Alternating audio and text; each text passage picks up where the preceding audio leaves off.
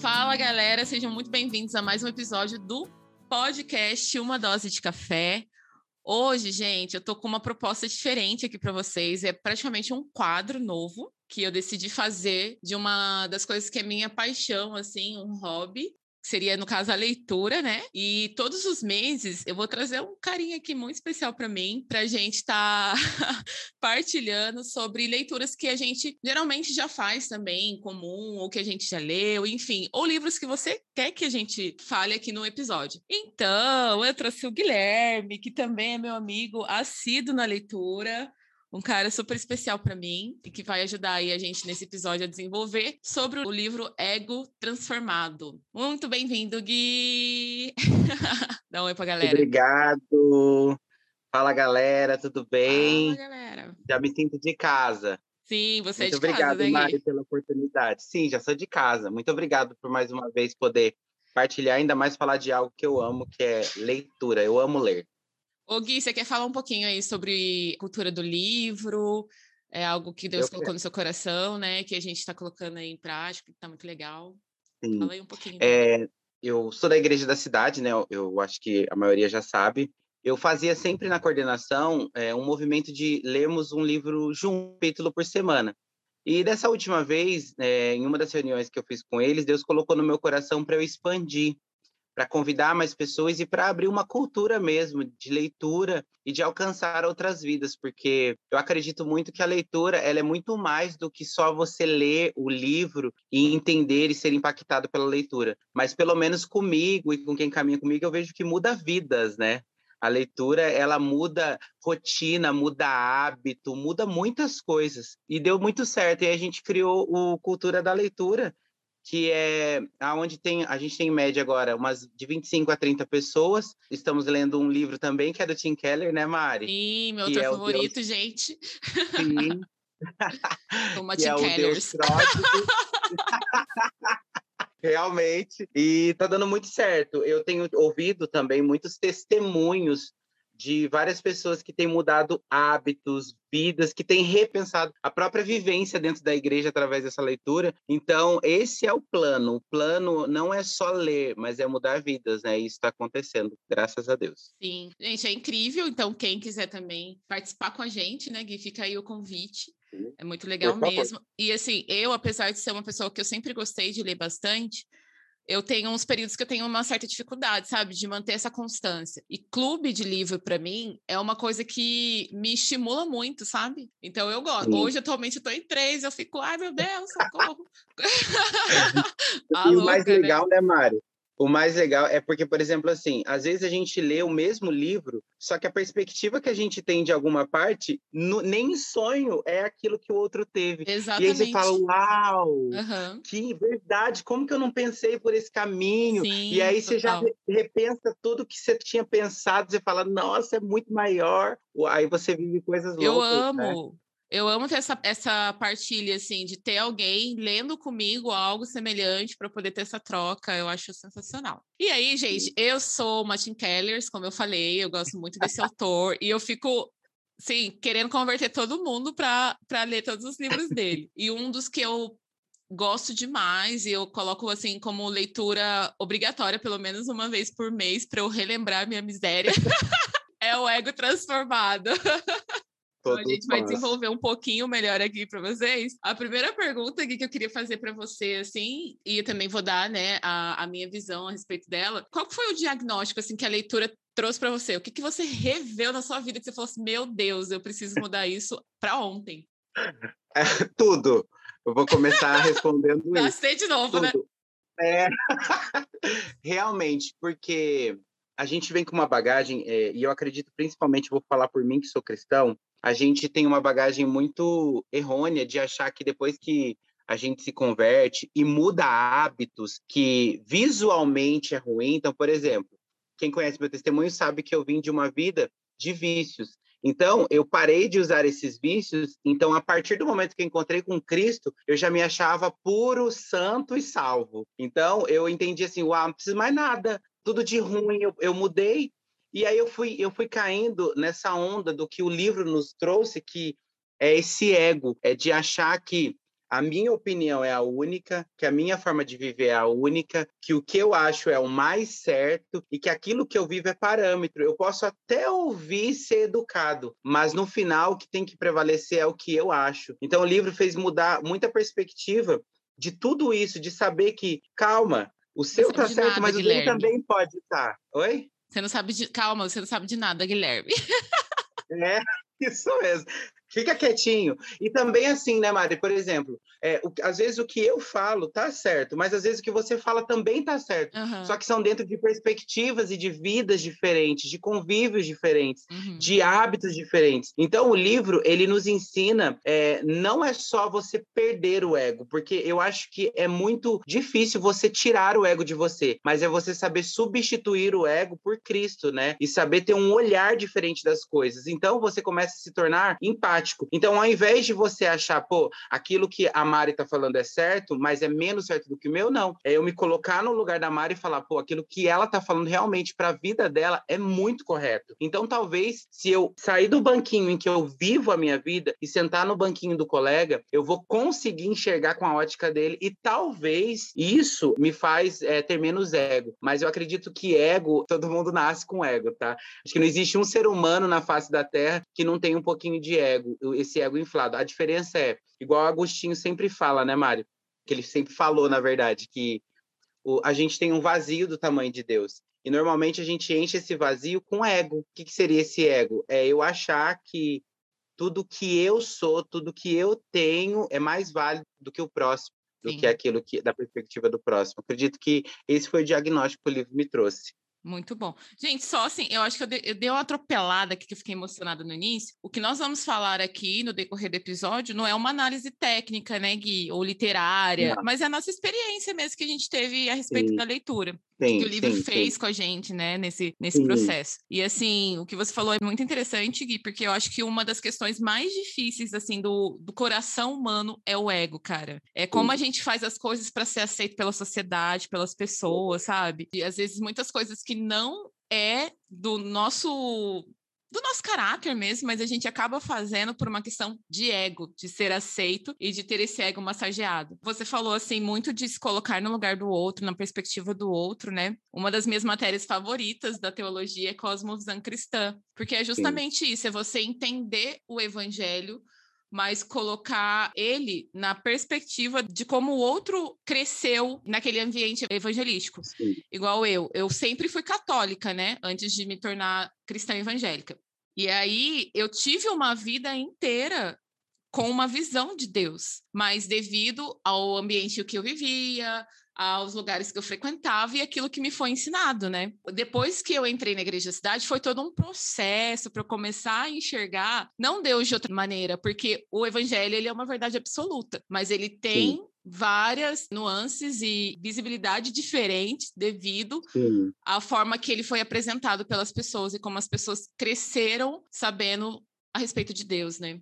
Muito bom. E, e, o que você falou é muito verdade, né, Mari? Porque, por exemplo, assim, Deus, ele não muda. Ele é imutável. Então, a gente não entra numa religião para conhecer mais a Deus, mas é para entender o quanto a gente estava cego. Porque Deus não muda, né? Sim. Então, o que a gente tem mais encontrado hoje na igreja é alguém buscando um Deus moldado, né?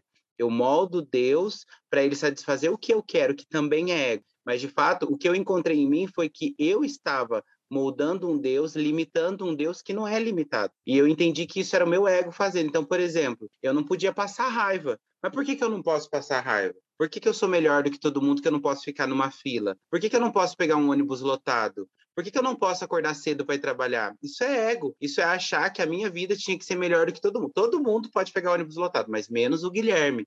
Mas por que o Guilherme não? Por que não olhar com outra perspectiva? O livro, ele me fez entender que, ao invés de eu subir num ônibus lotado e reclamar de estar às 5 e meia da manhã dentro de um ônibus lotado, eu agradecer, porque tem muita gente que queria estar no meu lugar com emprego. E fala assim, obrigado, Deus. Obrigado, porque alguém queria estar neste ônibus lotado. Sim. Alguém queria estar passando esse frio para ir trabalhar. Muitas famílias e muitos pais queriam estar passando pelo que eu passo. Então, o ego é você trazer uma outra perspectiva para o seu olhar, né? Você perder esse ego. No último episódio que eu publiquei, eu gravei gravei, o último não, acho que penúltimo.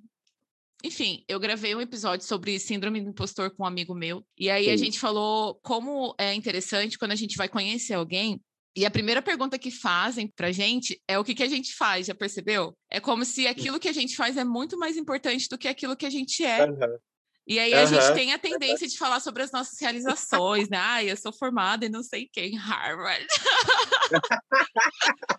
e assim, a gente se acha por causa de uma coisa que que a gente fez. Mas e quem Sim. você é, né? O ego eu acho que é quebrar ah. um pouco, né? É quebrar aquilo que você fez daquilo que você de fato é, né? Você entender quem Sim. você é e que aquilo que você faz claro que diz muito a seu respeito, mas não te define, né? Sim, até porque o evangelho, ele é bem é, controverso ao que a gente vive no mundo, né? Por exemplo, hoje, se for para você entrar no emprego, você precisa ser algo para entrar lá dentro, né? E no evangelho de Cristo, não. Você já é, e por isso você começa a praticar o evangelho. Porque Cristo, ele que nos fez. Então, por exemplo, às vezes eu, eu tenho muito contato com meninos que estão chegando na igreja e eles têm é, o erro de achar que se ele ler 20 capítulos da Bíblia por dia, isso aproxima mais ele de Deus. E não é isso que é aproximação, porque não é a performance daquilo que ele faz que o torna filho de Deus. Ele já é filho de Deus. Sim. E por ser filho de Deus, por amar tanto a Deus, que ele vai ler a Bíblia. Então ele pode ler um capítulo, um versículo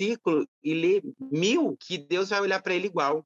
Ou talvez ele está lendo 20 capítulos e Deus está olhando para ele como olha para qualquer outra pessoa do mundo, porque ele não está fazendo isso com amor. Ele está fazendo isso para ser um performance, né, para Deus. Como mostrar, ó, Deus, eu tô lendo aqui, você tá vendo? Isso é ego, né? Isso uhum. é ego. É o ego inflado, achar que o que eu faço me torna melhor do que as outras pessoas. Tá errado demais, né? Total. Vamos para a próxima, Ig. Você consegue, assim, distinguir para gente quais são as características do ego humano? Difícil, hein? Difícil, é, é muito difícil. O, o, ego humano, ele é como se fosse numa pregação que eu até te indiquei, ele fala muito sobre ser uma bexiga, né?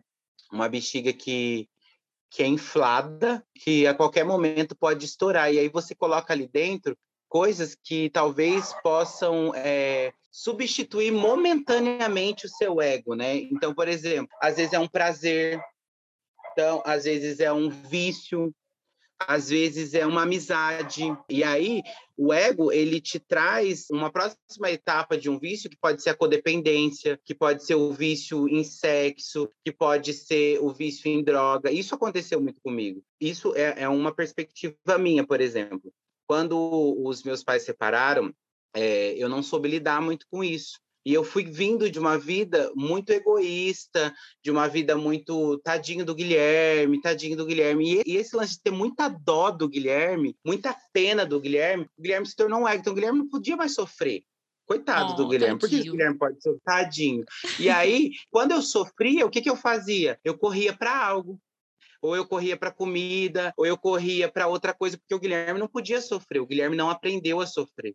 E aprender a sofrer faz parte da vida. Todo mundo vai passar por sofrimento. O não, ele faz você crescer muito mais do que o sim, o sim, o pode, vai lá. Então, por eu não ter ouvido muito não na minha vida, eu acabei é, indo para o caminho das drogas, por exemplo. Então, o ego, ele me fez ir parar neste lugar. O ego, ele me fez parar nestes vícios. Então, quando você vai é, retrocedendo a sua vida e vai buscando a raiz daquilo, você vê que, no fundo, tudo cabe um ego. Então, para mim, se eu fosse para resumir, é, é, você não ouvir não.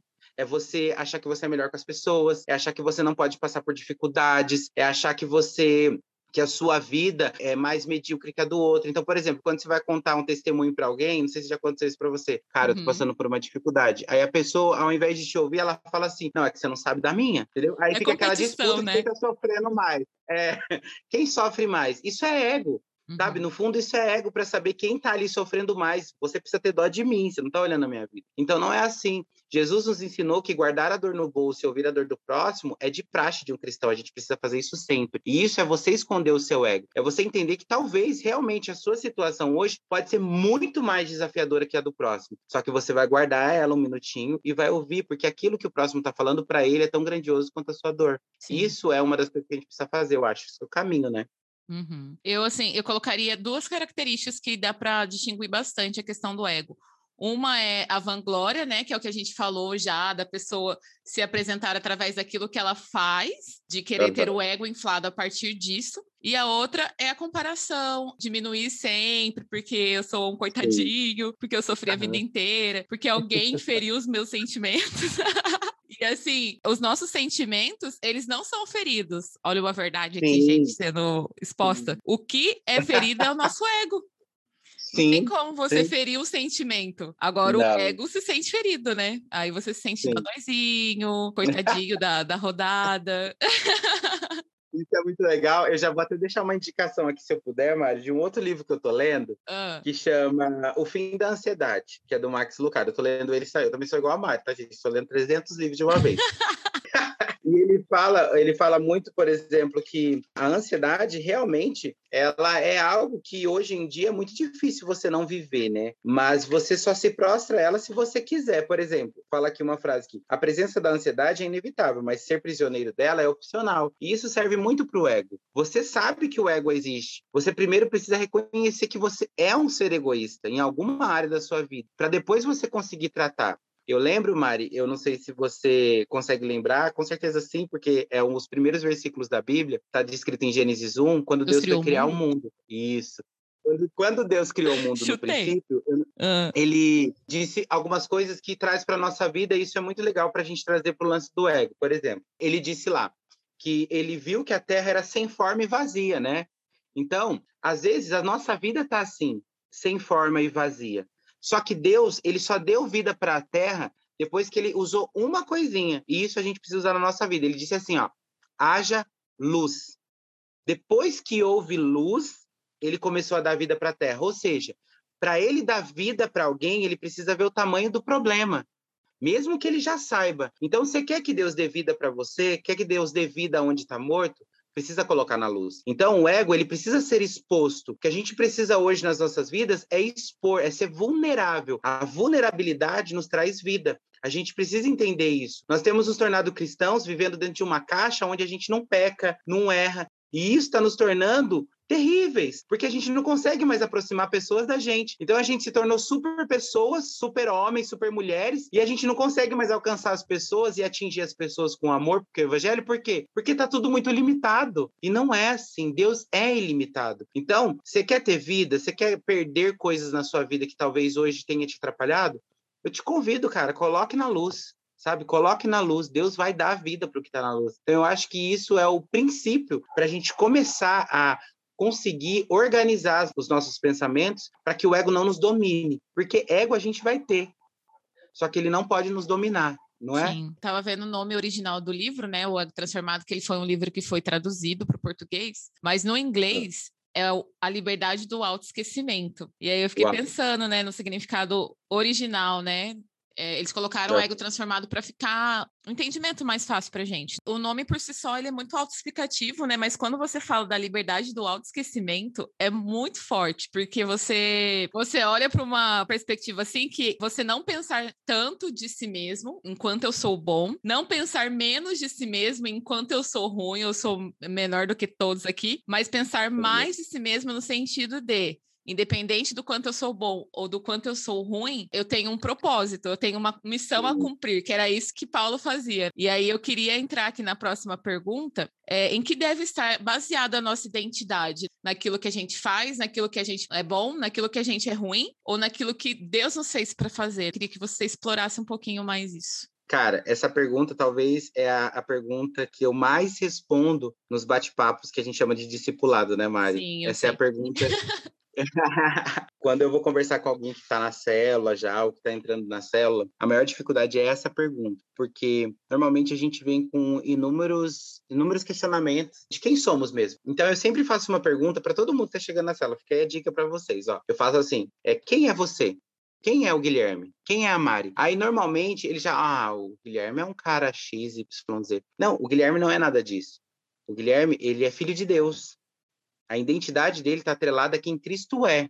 O mundo, as circunstâncias, foi me trazendo coisas corrosivas, talvez, que foi me tirando dessa identidade que Deus me deu, me afastando dessa identidade que Deus me deu. Quando você, por exemplo, vê a tradução do orgulho, é, ele fala que o orgulho é uma grande satisfação no seu próprio valor. Quando a gente entende que o nosso valor não está em nós, está em Cristo. Então, quando a gente entende que esse valor a gente busca em Jesus, não só muda quem somos, mas para que viemos. Então, por exemplo, assim, uma coisa que você falou que a gente precisa muito, muito fazer em todos os questionamentos das nossas vidas. Por exemplo, assim, é, às vezes eu vou elogiar alguém, um cristão, e aí eu falo, cara, que pregação, caramba, você foi muito usado por Deus. Aí a pessoa, com medo de se vangloriar e já sendo meio, meio egoísta, talvez, ela, não, não fui eu, não, Deus me livre, foi Deus e tal. Então ela já vai te tirando de cena. Isso também não é bom. Isso não é bom. Por quê? Uhum. Porque, de fato, Deus ele te usa, então você também está capacitado para estar tá ali. Deus não quer te menosprezar para que ele apareça, não é uhum. isso que uhum. Deus falou para gente. A diferença é que Deus quer que nós nos diminuamos, né? Então, em João 3,30 fala: ele precisa crescer e nós não. Só que esse crescer de Deus não significa que a gente não aparece em momento nenhum. Não é isso. Deus nos fez para que ele possa nos enfiar. Então, a nossa carinha vai estar ali representando o Cristo também. Então, não é pensar menos em si, né, Mari? Mas Sim. é pensar menos de si, né? Então, isso vai ajudar muito a você entender, cara, Deus te usa e você é bom no que você faz, parabéns, porque você é usado. E quem precisa entender isso é você dentro de você. É você entender que você sem Deus, você não seria tão bom quanto com Deus dentro de você. Sim. Você entendendo isso, você uhum. já vai saber, obrigado, Deus, por me fazer assim. Uhum. Se não fosse você, eu não teria me tornado quem eu sou. Então, às vezes, por exemplo, ontem eu estava falando um pouquinho de, às vezes, depressão, alguma coisa que passa batido, né, na, nas nossas vistas. Aí eu falei para a galera da célula aqui que a gente vai precisar ir mais além. A gente vai precisar estudar mais um pouquinho. E isso não vai nos tornar melhor do que as outras pessoas, mas vai nos tornar um pouquinho mais capaz de olhar ao nosso redor e ver quem está passando por isso. Mas isso não significa que a gente é melhor. Isso significa que a gente se tornou mais capaz porque a gente buscou. Sim. E isso não é vanglória. Isso é saber que Deus nos capacitou para aprender coisas, uhum. a ser sábio. Salomão nos ensinou isso, né? Quando Deus, quando Deus ofereceu para ele, pede o que você quiser, Salomão. E ele falou assim: "Eu quero sabedoria". Talvez o que a gente tenha pedido para Deus é as coisas erradas. O que, que uhum. você quer? Ah, eu quero um carro. ah, eu quero uma casa. Ah, eu quero. Eu quero um namoradinho. Eu quero um namorado, uma namorada, eu quero que a minha célula encha, Sim. eu quero multiplicar 300 vezes. Mas e se talvez você pedir algo que Deus te capacite para fazer tudo isso aqui? Uhum. Né? Se você pedir sabedoria. O pastor Calito ele usa uma frase, né, Mari, muito, muito famosa, que diz assim: ore como se tudo dependesse de Deus, mas trabalhe como se tudo dependesse de você. Sim. E isso não é ser egoísta, uhum. não é tirar Deus de cena, é entender que tem o um equilíbrio uhum. daquilo que Deus faz e daquilo que nós precisamos fazer também o que é responsabilidade de Deus, mas também o que é nossa responsabilidade, né? Com certeza. Agora a gente entra bem no contexto do que Paulo desenvolve no livro, né? Que é o tema do versículo de Coríntios. Eu vou só ler aqui esse versículo, Gui. Ninguém deve se orgulhar daquilo que as pessoas podem fazer, pois tudo é de vocês, isto é, Paulo, apóstolo, Pedro, este mundo, a vida e a morte, o presente e o futuro. Tudo isso pertence a vocês e vocês pertencem a Cristo. Então, só para contextualizar um pouco, né, a gente estava até falando aqui antes da gravação, né, Gui, a respeito da época em que eles viviam quando Paulo deu essa orientação para Coríntios. Eu acho que você pode falar melhor do que eu, porque eu já estou ficando meio enrolada aqui. que quando Paulo ele escreveu isso, havia ali uma discussão de quem era mais importante, é isso? Isso, é, era mais ou menos assim. Ah, eles estavam meio que discutindo. Isso acontece muito nos tempos de hoje, tá? A Bíblia ela é extremamente contemporânea, gente. Ela, é, ela a gente Total. vive exatamente o que a Bíblia está escrito lá, não é? Uhum. Vezes, a, a, galera falando assim: quem me converteu foi Paulo. Aí o outro falava: ih, mas quem me converteu foi Apolo. Quem me trouxe para Cristo foi Apolo. Ah, é, pega essa, meu querido. E o outro falava: ih, eu caminhei com Jesus respeita, não sei o quê. E Paulo, ele fala assim, gente, só um minutinho que eu preciso falar uma coisinha aqui com vocês. Realmente, eu talvez eu tenha plantado, talvez Apolo tenha regado, mas quem deu vida foi Deus. Uhum. Deixa eu falar uma coisinha para vocês a mais. O mais importante é a vida. E isso nem Apolo, nem Paulo, nem ninguém aqui na Terra pode dar. É só Deus. Pode qualquer outra pessoa plantar, mas uhum. o melhor e a única coisa que mais importa depois que a gente planta e depois que a gente rega é quem dá a vida. Sim. Então, isso quem faz é Deus. Então, Paulo meio que deu uma cortada neles, que era meio comum de Paulo fazer sempre, né? Paulo deu uma cortada, falou assim, cara, eu sei que vocês aí estão, né, orgulhosos de quem trouxeram vocês aqui para Cristo, mas isso não é importante. Uhum. Não é importante. Então, o que Paulo está falando é legal que você leva uma galera para a igreja, mas não é importante você, o importante é o Espírito Santo que vai dar vida para ela ali dentro. Uhum. E, é, e isso, se eu puder, Mari, eu já quero trazer para um contexto, só para a gente pensar um pouquinho. Quando a gente traz, é, Mateus 28 fala muito sobre o grande comissionamento. Então, quando a gente traz alguém para a igreja, o importante é que alguém de morto seja vivo. Não é alguém que de adúltero se torne menos adúltero, alguém, um gay se torne hétero, não é isso. Uhum. O foco é o morto-vivo, o pecador uhum. deixar de ser pecador e reconhecer os seus pecados. Ai, já tô então, toda, que... toda arrepiada aqui, gente. Continua, então... que eu já sei o que você vai falar. então, quando, por exemplo, assim, quando a gente traz alguém para a igreja, a gente precisa parar de querer mudar a pessoa externamente. Então, por exemplo, assim, a pessoa ela usa droga. Então, para de usar droga que você já é de Cristo. Ah, você é gay. Então, para de ficar com pessoas do mesmo sexo que você que você já é de Cristo. Então, para de fazer isso, para de fazer aquilo. Quando a vida ela não é de fora para dentro. É isso, ela não é de fora para dentro, ela é de dentro para fora. Sim. Então, a gente está maquiando morto, passando perfume em morto, mudando a roupa de morto, mas deixando ele morto. E morto, com roupa nova, ele continua sendo morto. Agora, uma pessoa que ganha vida, ela começa a dar vida, ela começa a mudar externamente. Então, a gente tem mais preocupado em, por exemplo, tá? É só levando para o lado mais extremo, só para contextualizar. Uhum. A gente pega um homem, por exemplo, que se monta de mulher, a gente chamou de drag queen ou de travesti, por exemplo. E a gente fala assim: ó, oh, não, tira essa peruca, meu Deus, não veste roupa de mulher, isso é o mais importante. Deus não fala isso que Deus fala que tem que mudar é o nosso coraçãozinho, o ego lá dentro. É, é aquilo que lá dentro é, nos torna o que somos aqui fora. Então, eu acredito que Paulo estava dizendo muito isso. Ei, deixa eu te falar uma coisa. O mais importante é aquele que muda dentro de você, não o que eu falei aqui por fora. E isso daqui é só uma ponte para aquele cara que vai te dar vida. Uhum. Então, não olha para mim, olha para Cristo. Mas se você quiser olhar para mim, olha para mim como eu sou em Cristo. É isso que ele estava falando. Me copie, mas como eu copio a Cristo. Sim. Não copie Paulo. Copio Jesus de Paulo, né? Então, ele, ele sempre fala isso. Eu acho que isso é algo para a gente levar para nossa vida, porque senão a gente começa a trazer disputa, né, Mari? Ah, a minha igreja ela é melhor porque ela tem 20 mil membros, a uhum. sua que uhum. tem 10, ela sua é pior do que a minha, sabe? Que a sua não converte tanta gente que a minha. Mas uhum. deixa eu te... Cara, se você converteu uma pessoa, se você trouxe uma pessoa para Cristo, isso eu quero já deixar bem claro para vocês, você trouxe uma pessoa para Cristo, você já cumpriu Mateus 28.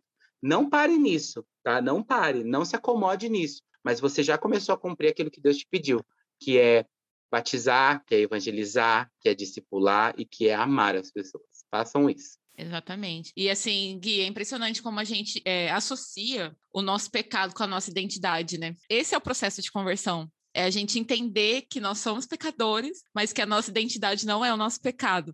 Uau, Porque o pecado, ele me faz me ver ali como uma porcaria. mas se a gente entende que o pecado, ele existe, que a gente comete, mas mesmo assim eu não me considero melhor ou pior que ninguém, e que não significa que eu sou ruim ou que eu sou bom porque eu peco mais ou porque eu peco menos. Mesmo assim, Deus ele me justifica, né? Isso é o, é o realismo, é entender que esse é o ego, né? Esse é o, a quebra do ego. É você não querer é, se pagar de santo ou de pecador, mas saber que tem alguém ali que te justifica. Muito bom. Ontem eu tenho um testemunho, vou contar para vocês rapidinho. Conta. Às vezes no sábado a gente sai com a galera da coordenação e a gente vai para casa de alguém ou para uma praça e pede uma pizza. Toda vez que chega já vou deixar uma dica aí para vocês de evangelismo. Toda hum. vez que chega alguém que vai servir a pizza, se a gente está num lugar, um motoboy, qualquer pessoa, a primeira coisa que eu faço, que a gente faz, é perguntar o nome da pessoa. Porque às vezes a gente se relaciona com alguém e não sabe nem quem é ela. Uhum. Então eu sempre pergunto, qual é o seu nome? Aí o motoboy de ontem respondeu, ele falou assim, meu nome é Rafael. Falei, e aí, Rafael, tudo bem? A galera pagando a pizza, né? Falei, tudo bem. Eu falei assim, não liga não, que a gente é um pouquinho alvoroçado, né? Mas emocionado, é crente. que é todo mundo é. emocionado. Daí, no final, eu sempre ofereço para eles assim, sem ser muito extremo, tá? Porque eu não gosto do evangelismo extremo. Deus mandou te falar, tal. Uhum. Não, mas eu falo para eles, eu posso orar Eis por você? Eis que te digo. Eis que te digo. não estou falando que isso é errado também, tá, gente? Pelo amor de Deus. Eu tô falando é, o que eu acho que eu faço. Eu falei para ele, posso orar por você? Aí veio muito esse lance que você acabou de falar, Mari, sobre o pecado. Ele falou assim: Olha, eu já fui da igreja, mas hoje eu não me sinto digno de receber uma oração. Eu não me sinto digno mais de ler a Bíblia, porque agora eu vivo num mundo cheio de vício e tudo mais e tal, tal, tal. O que ele quis dizer, eu vou resumir, é que ele não sai mais desse mundo porque parece que ele perdeu a dignidade uhum. com Cristo. Então ele não ele não aceita mais, por exemplo, citar o nome de Deus porque ele acha que o pecado dele é maior do que Deus. Uhum. E isso também é ego. Eu falei, eu deixei ele falar, eu não quis confrontá-lo nisso naquele momento, porque a gente não ia ter tempo de conversar para que eu pudesse talvez explicar para ele num âmbito maior uhum. aquilo que ele estava vivendo. Mas eu falei para ele, posso te falar uma coisa para você pensar na sua casa? Ele falou, pode. Eu falei, sim. O sangue de Cristo ele cobre todos os pecados, qualquer pecado o maior pecado, aquilo que você acha pior, mais sujo, mais adúltero, aquilo que você acha impossível da sua mãe te perdoar, Jesus perdoa. Jesus cobre. Eu falei para ele. Eu falei, você precisa entender que não importa quem você é, o que importa é quem você pode ser em Cristo. Então, a pergunta que a gente tem que fazer hoje para as nossas vidas, para a gente talvez perder o ego, não é para que eu estou ou para que eu vou fazer, uhum. mas é por quem. Por quem eu faço? Por quem eu trabalho? Uhum. Eu vou trabalhar só para ganhar o meu dinheiro ou eu vou trabalhar por Cristo? Uhum. Sabe? Por quem eu tenho essa amizade? Por quem eu respeito, por exemplo, o temperamento de uma mulher, de um homem que convive comigo, que é diferente do meu? Por quem? Sim. Às vezes não é por mim, mas é por Cristo. Então você aprende a viver olhando não mais para você e para Cristo. E aí você entende que você é pecador e que você luta contra os pecados, mas que isso não te denomina mais. Em Tiago 1,16 diz que nós vamos ser tentados pelos nossos maus desejos. Então você vai passar essa vida inteirinha sendo tentado em ser quem você não é. Você vai ser tentado em ser aquilo que te traz prazer momentaneamente. Foi isso com Jesus lá no deserto. Jesus estava com fome, o diabo não ofereceu para ele água, mesmo ele estando no uhum. deserto. Ele sabia que Jesus estava com fome. E ele ofereceu: pega pão, transforma essa pedra em pão. Só que, graças ao próprio Deus, um capítulo antes disso que aconteceu, Deus tinha falado para ele: Você é meu filho amado em quem eu me agrado. Então, Jesus viveu com essa verdade. E não é porque Jesus teve essa verdade que outras coisas vieram atormentar ele. Eu quero deixar algo claro aqui para gente, né, Mari? Uhum. Jesus já te disse quem tu és. Sim. Agora você precisa se firmar nessa verdade, não deixar Sim. que as próximas te abalem. Eita. Porque vão vir verdades que parecem ser mais verdades, uhum. porque estão, têm a tendência a resolver o seu problema a curto prazo. Deus não resolve o problema a curto prazo. Primeiramente, eu quero falar isso. Ele é Deus, ele poderia. Mas normalmente isso não acontece. Mas o diabo, sim. Então, você tá com vontade de transar, vai aparecer uma mulher, um homem para você. Você tá com vontade de comer e você tá fazendo dieta, vai aparecer coisas do além para você vai. comer. Tá? vai aparecer convites é, indispensáveis para você. Você vai ter que ter é, a capacidade de falar não. O não é o seu crescimento e a sua aproximação de Cristo. Se isso te duela, se você prefere fazer a galera aqui de baixo sorrir, ao invés de fazer Deus sorrir, você está sendo egoísta, porque você está pensando mais em você, naquilo que te agrada e naquilo que te traz algum prazer momentâneo. E o não, ele não vai te trazer algo momentâneo. Imagina você falar para alguém que você gosta muito, cara, eu não vou com você porque eu tô de dieta e eu talvez eu não me controle lá. Então eu vou preferir ficar em casa hoje. Uhum. Aí ela, não, por favor, não, eu não vou. Eu não vou, porque isso é um acordo que eu fiz comigo mesmo, com a minha saúde. O não, ele vai te trazer benefícios, né, Mari? Forte, meu Deus. E é isso, gente. Partindo aqui para o final, Guilherme, fala assim pra gente. Não precisa nem ser baseado totalmente no livro, mas naquilo que você também acredita, né? E talvez o livro ele veio trazer essa revelação maior. Quais são as características de um coração radicalmente transformado pela graça de Deus? Aquele que vive por Deus aquele que vive por quem Deus é, uhum. aquele que vive pelas coisas que Cristo faria. Eu acho que a gente pode começar a se perguntar em tudo que a gente for fazer, tanto o por quem, não para quê, mas por quem, e entender se Jesus faria aquilo no seu lugar. Será que Jesus faria isso que eu vou fazer agora? E se tiver dúvida, já não faça. Mesmo que você não tenha um sim e um não, mas se tiver dúvida, prefira não fazer, prefira esperar, até você ter uma certeza daquilo que vai acontecer. Mas se pergunte, tipo assim, o que Jesus faria em meus passos? Isso é até um livro, tá, gente? É outro livro que eu tô indicando o que Jesus faria? E aí você vai saber o que fazer. Mas eu não consigo ouvir a voz de Deus. Tem a Bíblia, a Bíblia é a própria voz de Deus. Uhum. Se você não consegue ouvir audivelmente, a própria palavra vai te indicar. Pessoa, eu posso te ajudar, a Mari pode te ajudar. Eu não, pode ajudar. Pode sim. então é isso. Eu acho que eu acredito que é isso. É você saber por quem e o que Jesus faria. Muito bom, gente. Então, nossa, encerramos por aqui, né? Até a próxima. que nós possamos chegar em um nível como Paulo, né, para poder afirmar que não é tão importante o que os outros pensam de você, nem o que você pensa de si, mas o que Cristo pensa a nosso respeito, né? Uma verdade também do evangelho é que, portanto, agora já não há condenação para aqueles que estão em Cristo. Né? Amém. Aquilo Amém. que você falou, és meu filho amado e em ti me agrado. Então viva na base Amém. mesmo dessas verdades, gente. Amém. Posso só ler uma frase do, do Lewis que está no livro, só para a gente encerrar? Sim, ai, cita aí, Lewis. Amo também. Ele fala assim, ó. O orgulho não se satisfaz em ter uma coisa, mas em tê-la em quantidade maior do que os outros. Dizemos que as pessoas se orgulham de ser ricas, espertas ou bonitas, mas não é verdade. Elas têm orgulho de ser mais ricas, mais espertas ou mais bonitas que os outros. Se todos fossem igualmente ricos ou inteligentes ou bonitos, não existiria motivo de orgulho. Uau! Isso é verdade. Fica é aí, é gente, que, com o Lewis. Resume tudo. Essa. Dorme com essa. Se dormir. Gente, obrigada por ter ficado aqui com a gente até o final. E é isso, teremos mais quadros como esse. Eu vou abrir caixinha lá no Instagram para vocês darem mais dicas do que a gente pode falar aqui. Somos os palpiteiros de plantão, acho que esse pode ser o nome do quadro, né, Guilherme? Eu acho. Meu Instagram é marisbarb, underline, então me acompanha lá para saber também dos próximos episódios. Gui, passa sua rede social para as pessoas saberem ah. a respeito do, da cultura da leitura e das suas palhaçadas por lá também, que o Guilherme é muito engraçado. Isso, vai lá. O meu, meu Instagram é arroba guiz com Z RM. G-U-I-Z-R-M. Hum. Siga lá. Siga lá. Hum. Siga meus bons. Bons. Meu Deus abençoe, gente. Até o próximo episódio.